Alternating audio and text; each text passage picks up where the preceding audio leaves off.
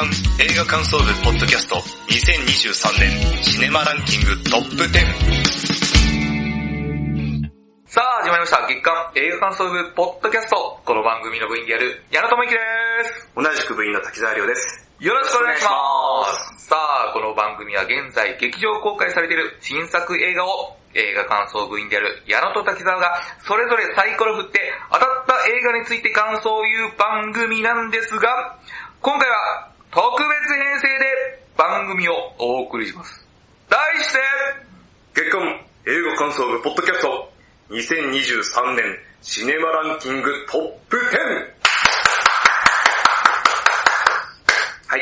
さあ、毎年恒例の年末企画ということで、そうですねえー、こちらはですね、僕と滝沢さんがですね、今年、それぞれね、劇場で見た作品の中から、トップ10を発表するという内容です。そうでございます。もう何回目 ?7 回目か8回目ぐらいでしょ？え、もっとじゃない？あ、そうなんですか。は僕はね、もうこれをやりたいがために映画館通ってる部分はあるんで、うんまあこれね、お互いそれぞれが見た中からっていうことなんで、い。そうですね。えーそれぞれのベスト10があるんで、それを発表していきたいと思います。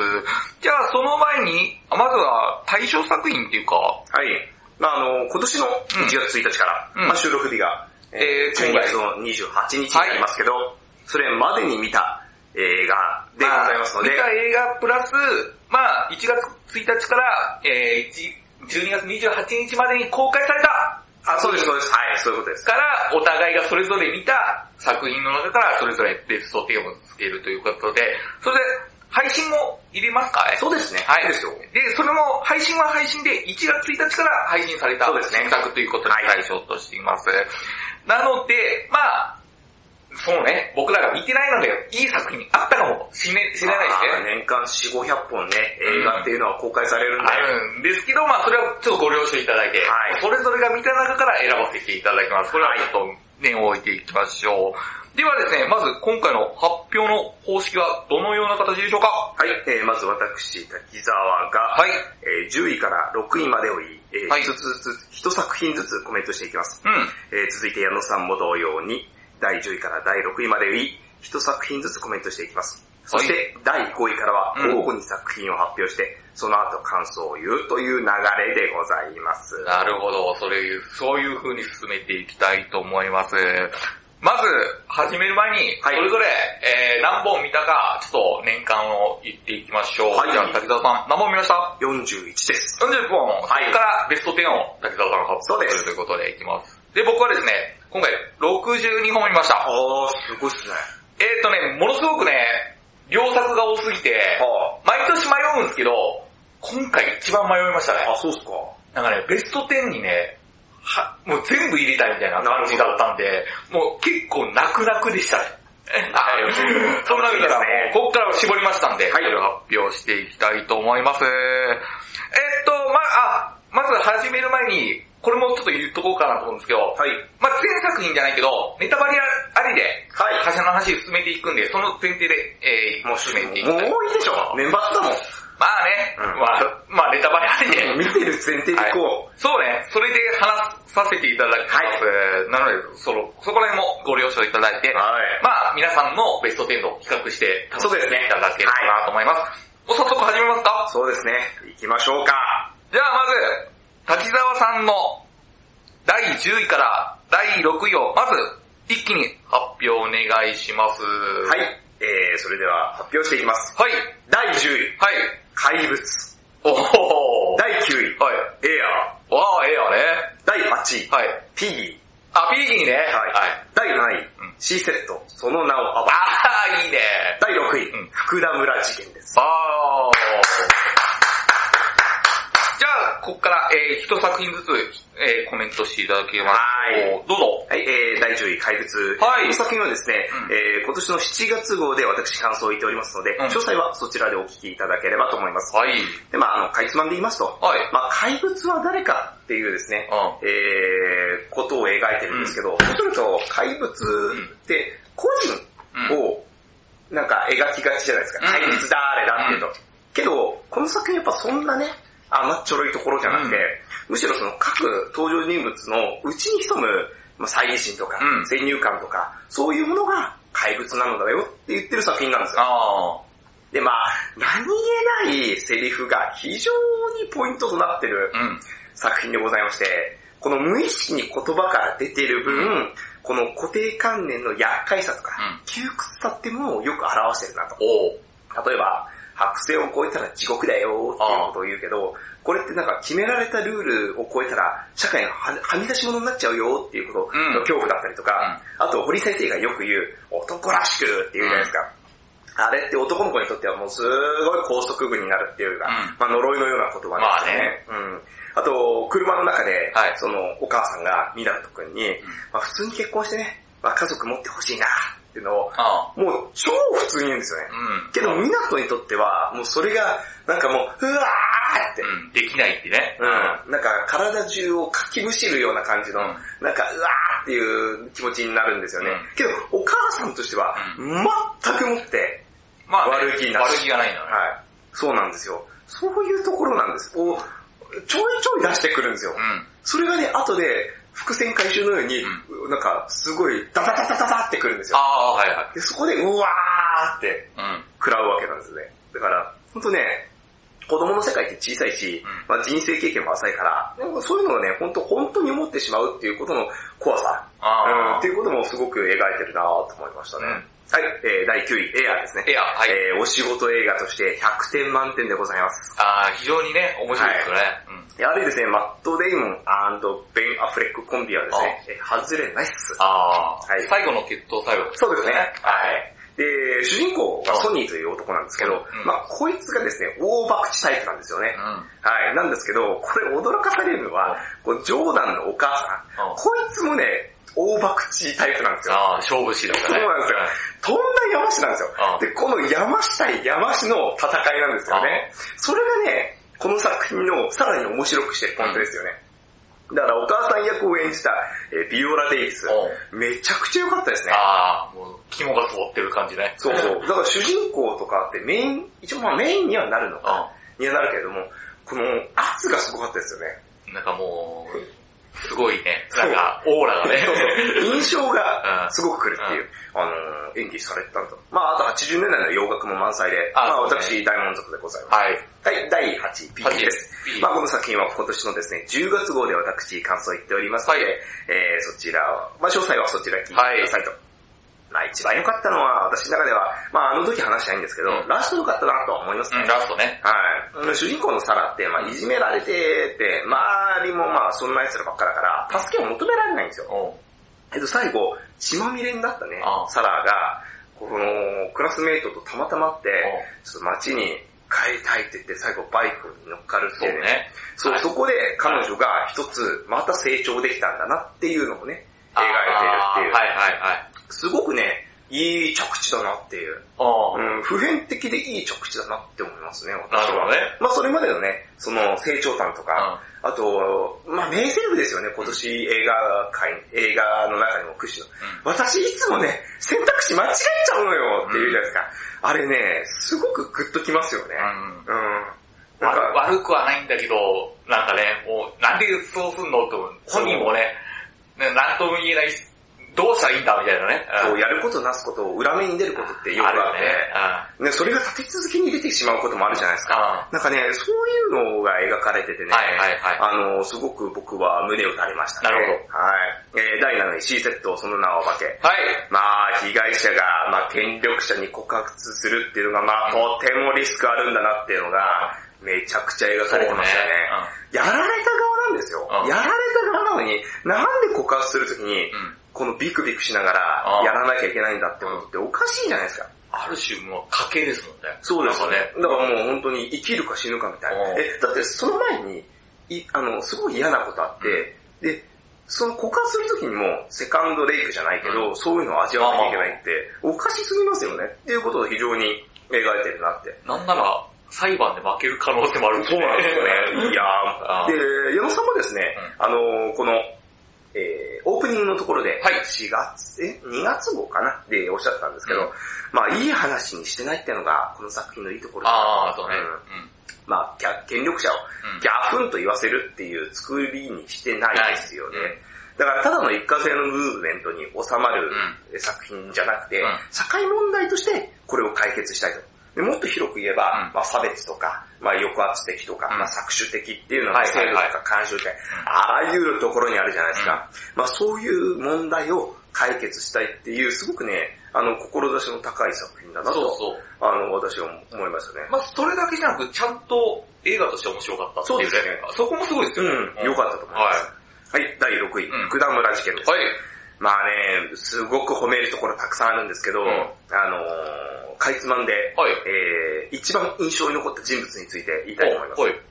これがですね、在郷軍人会のリーダー、長谷川なんですよ。長谷川さん。あはい。これを演じてるのが水道橋博士です。あ、そう。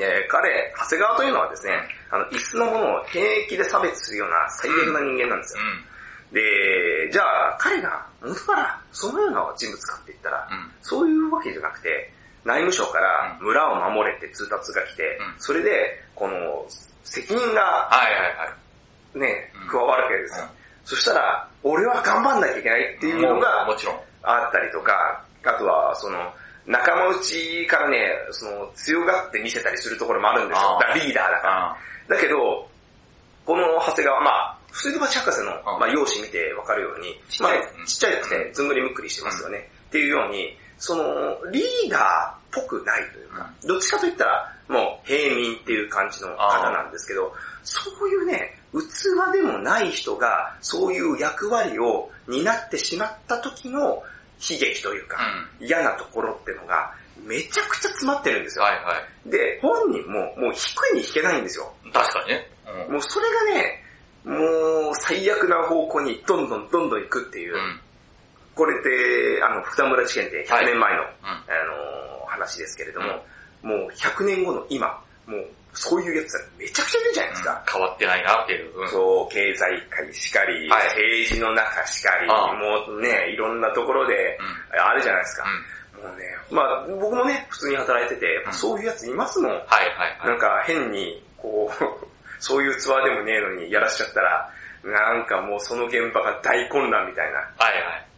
そういうのの、嫌なところがすごく詰まってるんですよ。あそういうね、はびこってる村社会ゆえの、はいはい。この起きるうん。悲劇、はい。まあ、最悪な方向に行くってものが凝縮されたはい。素晴らしい作品でした。あの、見ててね、1ミリも気持ちよくないですけど、うん、確かにね。あの、ぜひ見てほしいなと。あの、12月15かな、はいから Unext であ配信が始まってありまりますので、えー見てない方はぜひあの、年末年始で見ていただければ、ほんとね、めちゃくちゃいい作品です。はい。でいろんなね、まあ事件が起きてる今だからこそ、まあ見てほしいなと思います。はい。えー、以上が私の、えー10位から6位まででございました。はい。あーありがとうございます。では、えー、続いてはですね、はい矢野さんでございます。行きましょう。はい、矢野さん準備はよろしいでしょうか？大丈夫です。はい、えー、では、矢野さんよろしくお願いします。はい、行きましょう。第10位。はい。飛んで埼玉、琵琶湖より愛を込めて。おー。第9位。はい。ハロウィン・ジ・エンド。おー。第8位。ソフトクワイエット。第7位。ホツレル。第6位。バービーです。おー。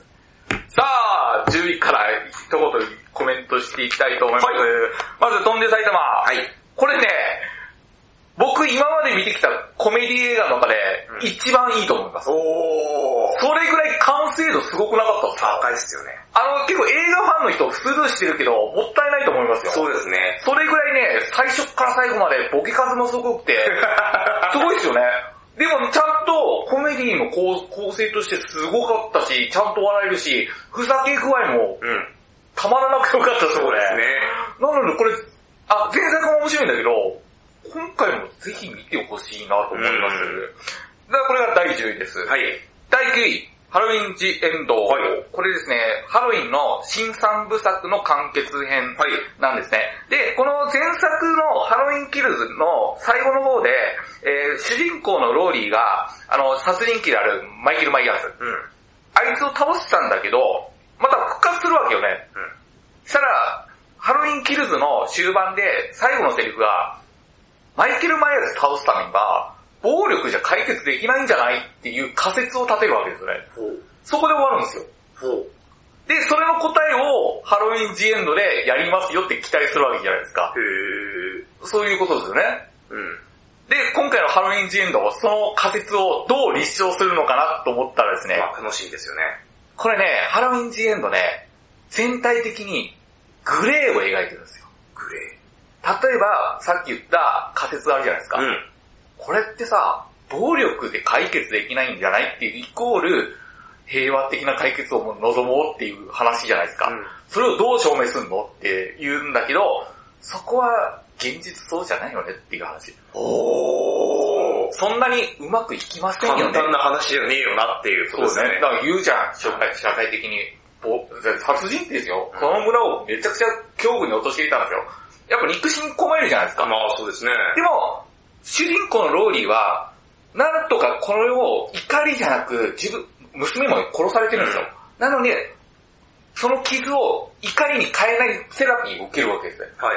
でも、ローリーはそれでたくましく楽しく生きるんだけど、みんなそうじゃないよねっていうのも出てくるんですよ。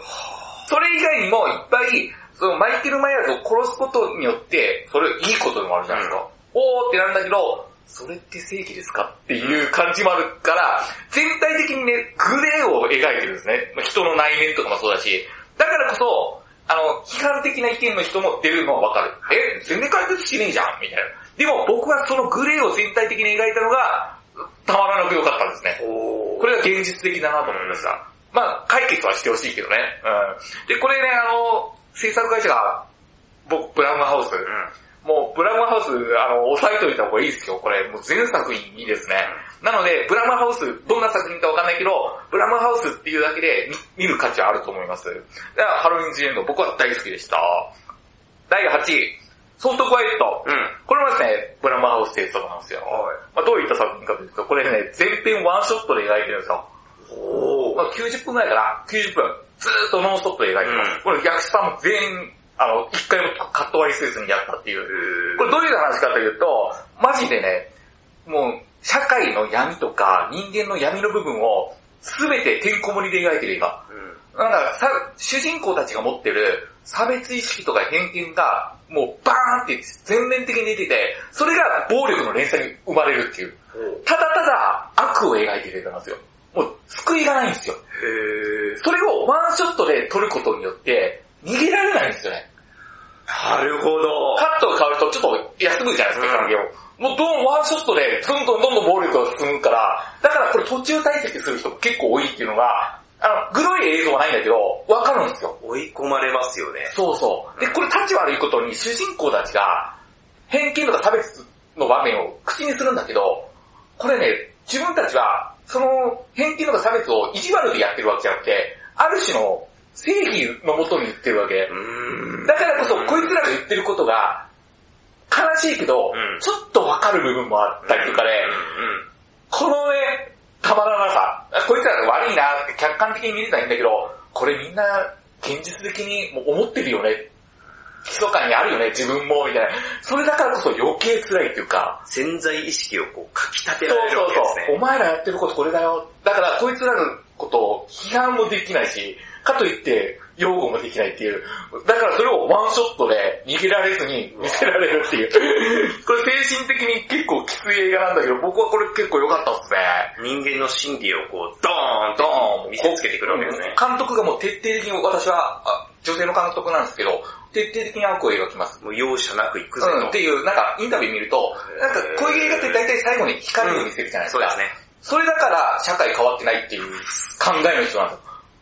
攻めてる。だからこそ私は徹底的に、もうその姿勢がすっごい描いて、僕は結構きついものあるかもしれないですか？ら見てください。お願いします。第7位、ホテル。はいえーこれですね、映画感想の10月号で語らせてもらいましたんで、もし、えー機会があればそっち、とこれたっぷり語ってるんで、うんそうですえー聞いてください。配信もやってるんで。えー第6位、バービー。あのー、これ褒め言葉に聞こえるかどうかわかんないですけど、これ全体的にすごいバランスが最高にいいですね。バランス。えー、ユーモアと皮肉のバランス。うんうん。社会的な皮肉ばっかりの映画、うんなんていうの、ストーリーって、皮肉ばっかりなんか面白くないじゃないですか、ぶっちゃけはい。でもちゃんとユーモアとのバランスがよく書いてたら、確かに。ユーモアだけじゃないっていう印象もあるじゃないですか。うんちゃんと社会的なメッセージあんじゃん。いっぱい。そのバランスもあるし、あと、女性が偉くて、男は悪いっていう映画にもなってないところは僕は素晴らしかったと思うんですよね。でそのバランスも良かった。うんどっちにも言い分あるし、うん。だからどっちがいいとかじゃなくて、なんか中間をちゃんと描いてるとこが素晴らしいんだけど、ちゃんとコメディなんですよね。そうですね。エンターテインメントとしてすごい面白かったかな。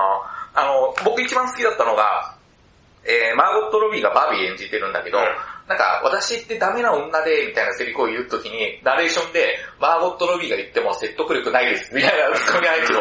あ そこ面白いですよね。そういうのが前編にあるあったのと、あと、なんか僕ってやっぱ、これ回のって絵本みたいな演出だったじゃああ、ないですか。確かに。これ絵本そうですね。うんあなんか大人の絵本みたいあな。ああ、確かに。そういう作品好きなんだなと改めて思った。あーこのマーゴット・ロビーの、あマーゴット・ロビー主演としても素晴らしいんだけど、プロデュースやったんですよね、今回。で、それを監督に選んだのはグレタ・ガーウィックさんっていうストーリー・オブ・マイ・ライフ。うん。この人に白羽の矢を立てたのが本当に素晴らしいなと思って。ですコメディやったことないのに、うんこんな難しいコメディをちゃんとできる人なんだなと思って。そうですね。なのでこれぜひ見てください。えー今回、えー僕の第6位から第10位でした。ということで、えー次第5位発表のイン少し休憩です。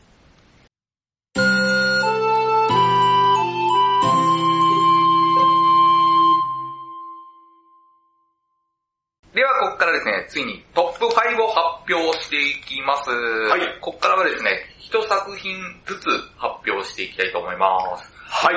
じゃあまず、第5位を、それぞれタイトルを言っていきましょう。はい。じゃあ、滝沢さん、第5位飛んで埼玉、ディアボーイに 愛を込めてです。はい。矢野さん、何でしょうか？ミーガンです。おー。さあ、じゃあまず滝沢さんから語っていただきましょう。どうぞ。はい。えー、飛んで埼玉、はい、ディアボーイに愛を込めて。面白かですよね。はい。中上なんですね。あの、私ね、千葉県出身なんですけど、うんそんな私でもね、あの、すべての関西ローカルのネタ、わからないんですよ。はい。でもね、それでも大笑いさせていただきました。はい。あのね、前作、前作と同じくね、やっぱね、構成が非常に巧みなんですよ。はい。あの、ラジオから流れてくる伝説パートと、現代パートが交錯していくってことで、あのね、物語にメリハリが生まれるんですよね、うんそうすると。うん。だからね、誰がいいんですよ。なんか、あその現代パートがちゃんとツッコミにもなってるんですよね。そうなんですようん。そうなんですよね。前作もそうだったじゃないですか。あの、パルルが、な、なんだよこれとか。いろいろあったじゃないですか。やっぱね、それがね、うまい作りになってるんですよね。うん、ただの茶化しになってないっていう。で、もちろんですね、度がつくほどの、んえーコメディでございますので、うん基本的にバカバカシーン、バカバカしいシーンばっかです。はいはい。例えばですね、俺、これが一番バカバカしいなと思ったのが、えーユリアンがチャーリーとチョコレート工場のオマージュをするところです。はいはいはい。あれ、あれね、本当ね、映画館全体がうんポカーンってなりましたよいや、なんなんだこれ。そうそうそう。けど、あれをやることによって、この、まああの世界の中の大阪ですよ、一応。あの世界、伝説パートの中の大阪っていうのがうん、非常に、えー奇妙、奇烈な、そうね。ねうん、ところなんだよっていうのを描いてるのが、またね、あの、ただのパロディじゃ、ではない、あただの上っ面のパロディ入れましたじゃなくて、何を見せられてんだみたいなね。そうそうそう。俺はたちはこんなへんてこなとこに来ちゃったのかみたいなね、ところとか。いや、大阪そんなイメージなのかっていう、ね、そういう、そうそれを誇張してますよみたいなね。そうなんですよそういう笑いですよね。そうなんですよ。この映画ね、ほんとね、誇張がね、うまいですね最高にいいんですよ。例えば、粉もん文化じゃないですか、関西って。だから、その粉もん文化 で、小麦粉なわけですよね。で、その小麦粉を薬物になぞらえたりとか、あそうね。もうね、あの、ひどい。もう、不謹慎だよ、お前らって話で。はい。で、あと、もう千葉県、あ千葉県？あの、の解放軍、ね、ワンでやってました、伊勢谷友介さあん、いましたね。うん。まあちょっと理由が理由で出てこれないんですけど、はそのところも、め、普通に突っ込んでましたよね。えなんでいないんだだいや、それは、みたいな。びっくりしたよ。あんしかも、その伊勢谷さんがやっちゃったのが、薬物系だから、それを、ああ、なるほどね。そうそうそう。あの、題材的に、普通はね、うん。普通は変えなきゃいけないんですよ。けど、それを GO できるっておかしいんですよ、本当に。まあコメディだからこそできるみたいなね。ところが深い、うんみんな。おかしい、本当に。だから、すべてを笑いにしようみたいなね。そうそうそうそう。で、ただのおっちゃらけだけじゃないっていうのもこの映画は素晴らしいところで、例えば大阪府がおかしくなったのは、その、都構想が失敗してから、失敗しただから、えー失敗したからだって、あの、言ってたじゃないですか。あの、中尾明が、実際もなんか、あれ？なんかそんな匂いするな、みたいな感じじゃないですか、うん。実際の大阪の。で、あの、真面目なところだと、ん。最後の方で琵琶湖の水を止めた結果ですね、あの、飛び出し飛びだくんっていう子が、ああの、子じゃねえな、え看板ね。ーいるんですよ、看板が。で、まあそれがですね、あの、あまた犠牲になってるっていうですね、あこれもあの、あの、頭おかしい演出なんですけど、けどね、これもね、あの、驚くことに、本来の飛び出し飛びたの役割と、ちゃんとね、担ってるんですよ。あ飛びたってだから、交通事故の発生を減らすために身を挺して防いでるわけじゃないですか。そうならないようにっていう。そう。だから人の命を守るために身を挺してるわけじゃないですか。それと、例えば、リンクさせてるあリンクさせてるんですよ。これがね、またうまいなーって。うん。うん。いちいちうまいんですよ。うん。で、最後の最後で、あの、俺これは嘘だろうと思ったのが、あの、行田タワーね。あそう、あの、通天閣に白い粉をたくさん入れて、それを東京に飛ばすことによって、全世界を大阪化しましょうっていうね、計画をするんだけれども、それの、その、通天閣をうん、この、まあ、ミサイル迎撃みたいなもんですよね。うんそれと同じで、行田タワーを発射させて、あの、相打ちさせることによって、ヨーダタワーが実はロケットでした、みたいな。そうそうそうそう、っていうのが、ただ田んぼを見るためのだけじゃないぞっていう。そうそうそうでもそこも皮肉ね。そうそうそう ただ田んぼだけで建てるわけないだろっていうね。そうして、ね。あれね、俺、大宮出身の知り合いがいるんだけど、行田にタワーが知らなかったって。ああ、で、あの田んぼをニュースで見てて、そうそうそう。あ、あれをカメラで映してるじゃないですか。はいあそこから撮ってんだとは思う。そうそうそう、びっくりした。あの、ドローン飛ばしてるわけじゃないんだねって。うんそうなんです。その行田タワー、しかも、あのーあ、こう、迎撃するのが、あのー宇宙じゃないですか。うんそれがね、またバカバカしいですよね。うんだって大阪から東京だから、あの、あ大気圏、大気圏、あのーね、超えなくていいのに、うん超えることによって、なおさらバカバカしさを強調してるっていう。あのね、本当そこのこ、だからそれも誇張ですよね。いい具合の誇張なんですよ。だから最初の方で、和歌山から滋賀に、あの、アンさんとうんガッツさんがね、うん行きますよって言った時に、あの、野生のパンダがいるとか、俺一番面白かったとこはそのシーンではい奈良に行くじゃないですか。そうそうあ、あれはなんだって言って、うん鹿だって言ったら、うんあの、カナダにいる鹿で、いや、それじゃねえよって。いや、突っ込まないんだけど、おこっちがそれじゃねえわって。しかもサバンナみたいな数ね、たくさんいるんで、そんなにねえよ。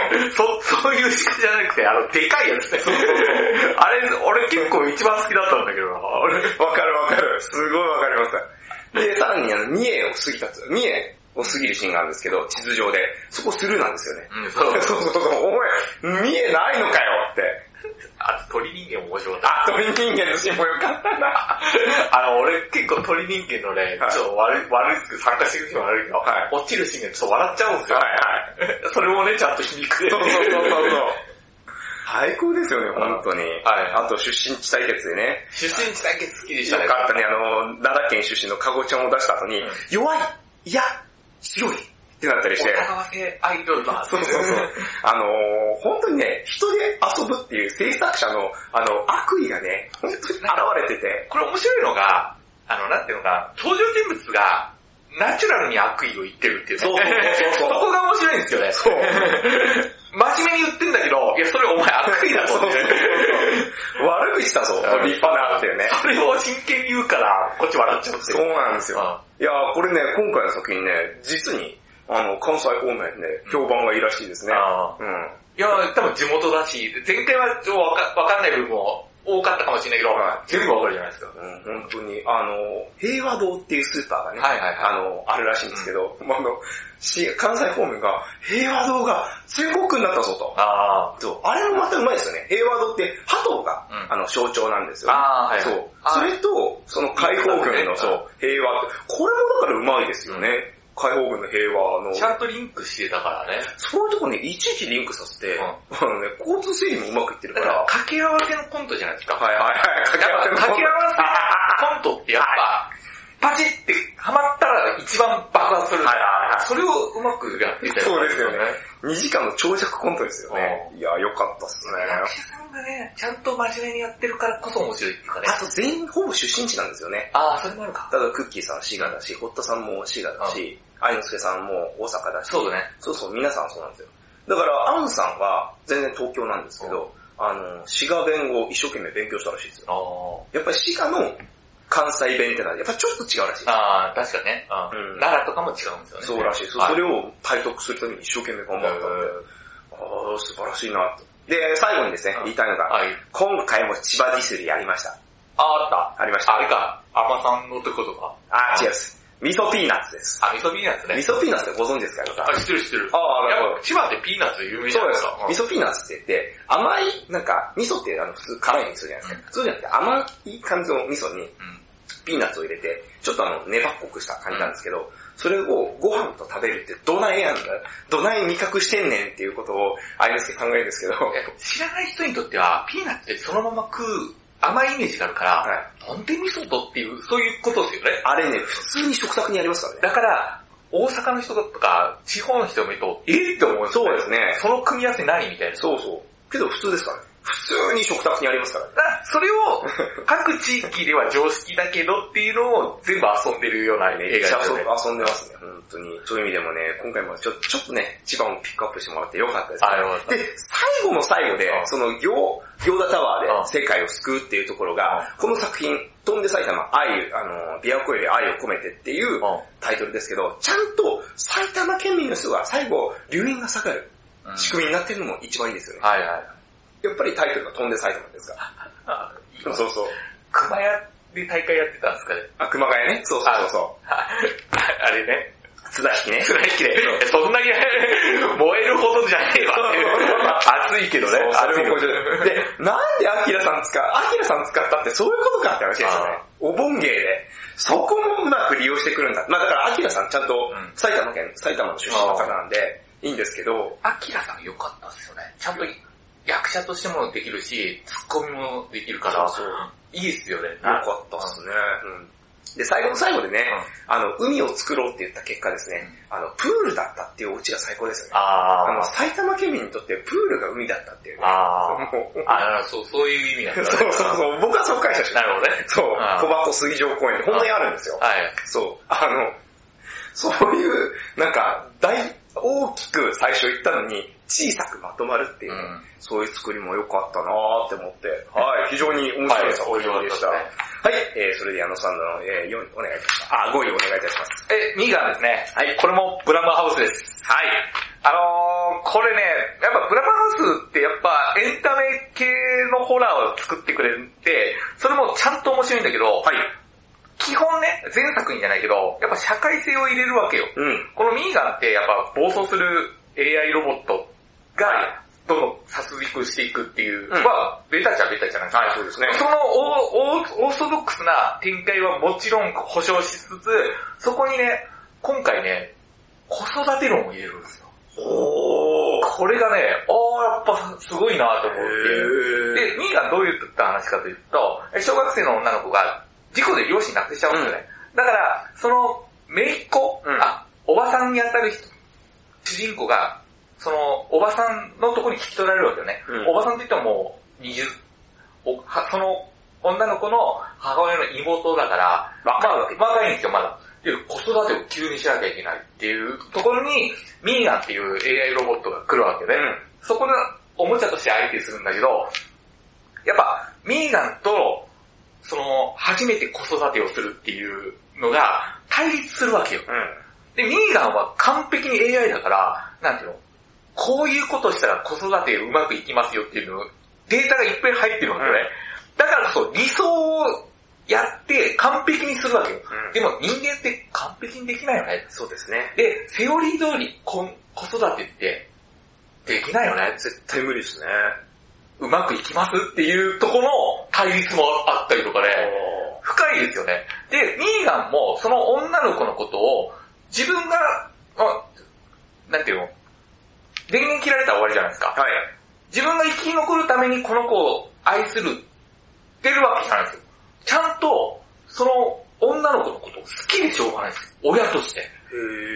自分が生きるために愛すとかじゃなくて、だからこそ、それが、暴走しちゃうっていう。あそれ過保護ってどうなのっていう話。ー、なるほど。かといって、その主人公の人間の方が、過保護にしすぎないの？も違うよねっていう、このバランスがね、二人の対、教育方針が違うことによって、子育て論になってくるわけね。すごいな。このバランスの素晴らしさがうんあったのがすごいなと思ってし、で、ちゃんとエンタメとして面白い。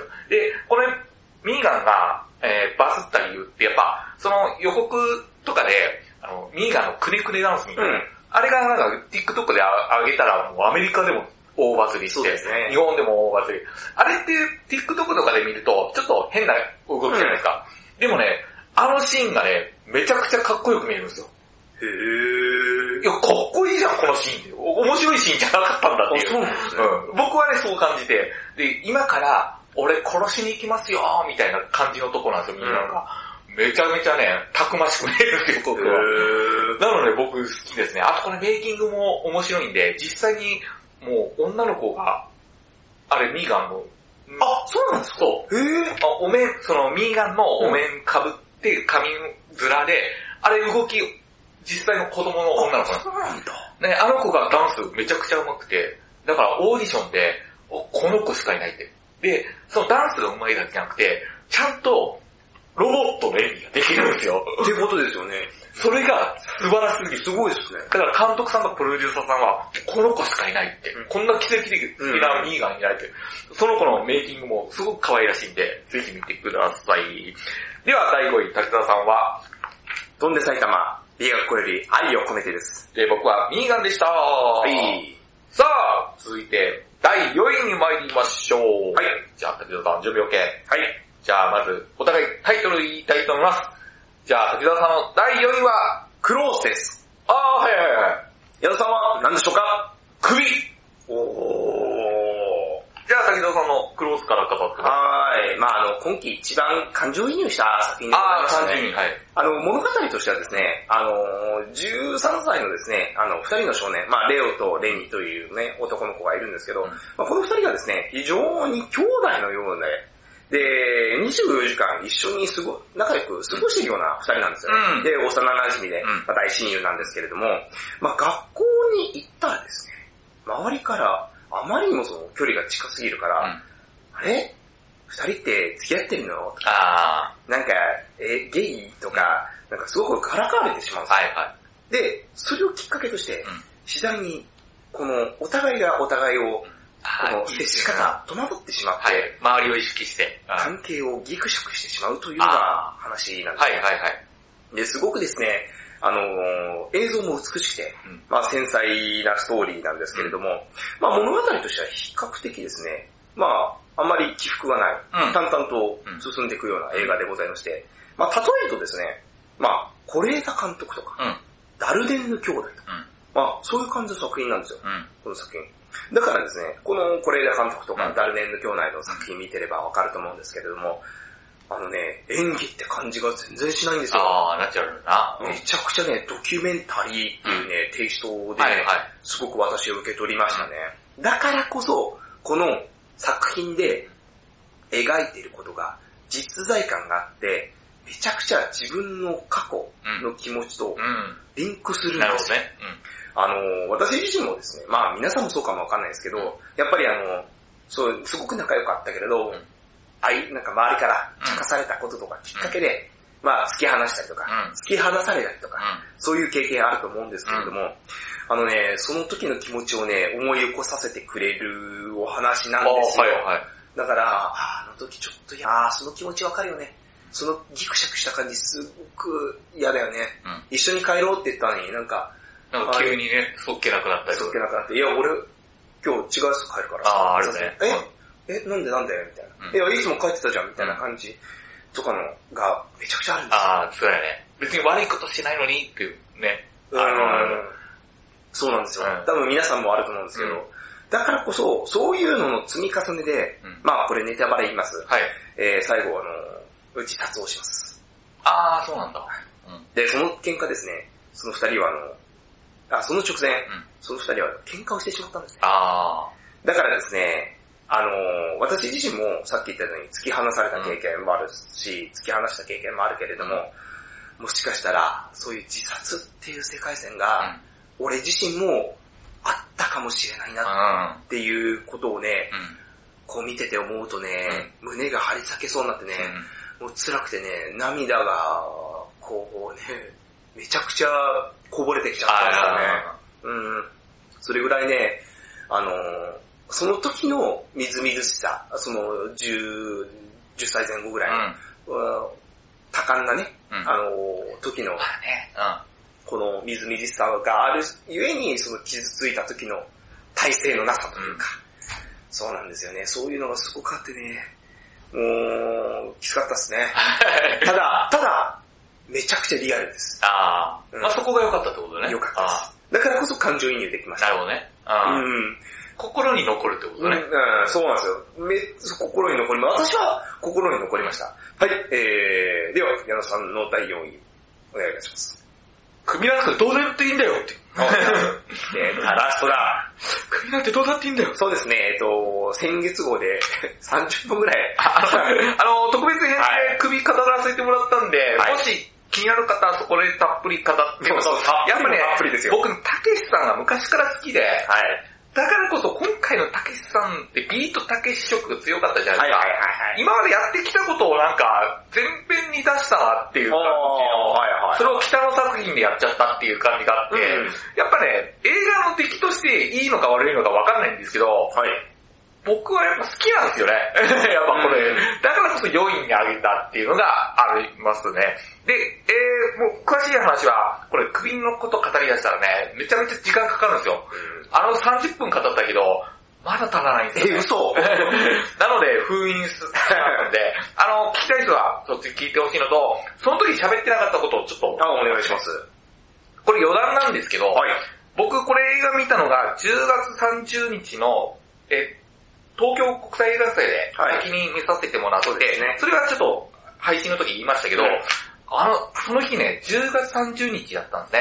はいで、夜から、その、東京国際映画祭の上映だったんですけど、その日の昼間に、ビートたけしさん原作のアナログを見たんですよ、映画で。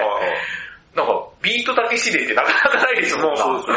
だからね、僕はビートたけしファンとしてそこ嬉しかったし、あとアナログもめちゃくちゃ良かったんで、これも語ってるんで、そうですね、それも。11月号かな、はい語ってるんで、それぜひアナログも気になる方は見てください。ということで、第4位は滝沢さんはクロース。僕ははい。首でした。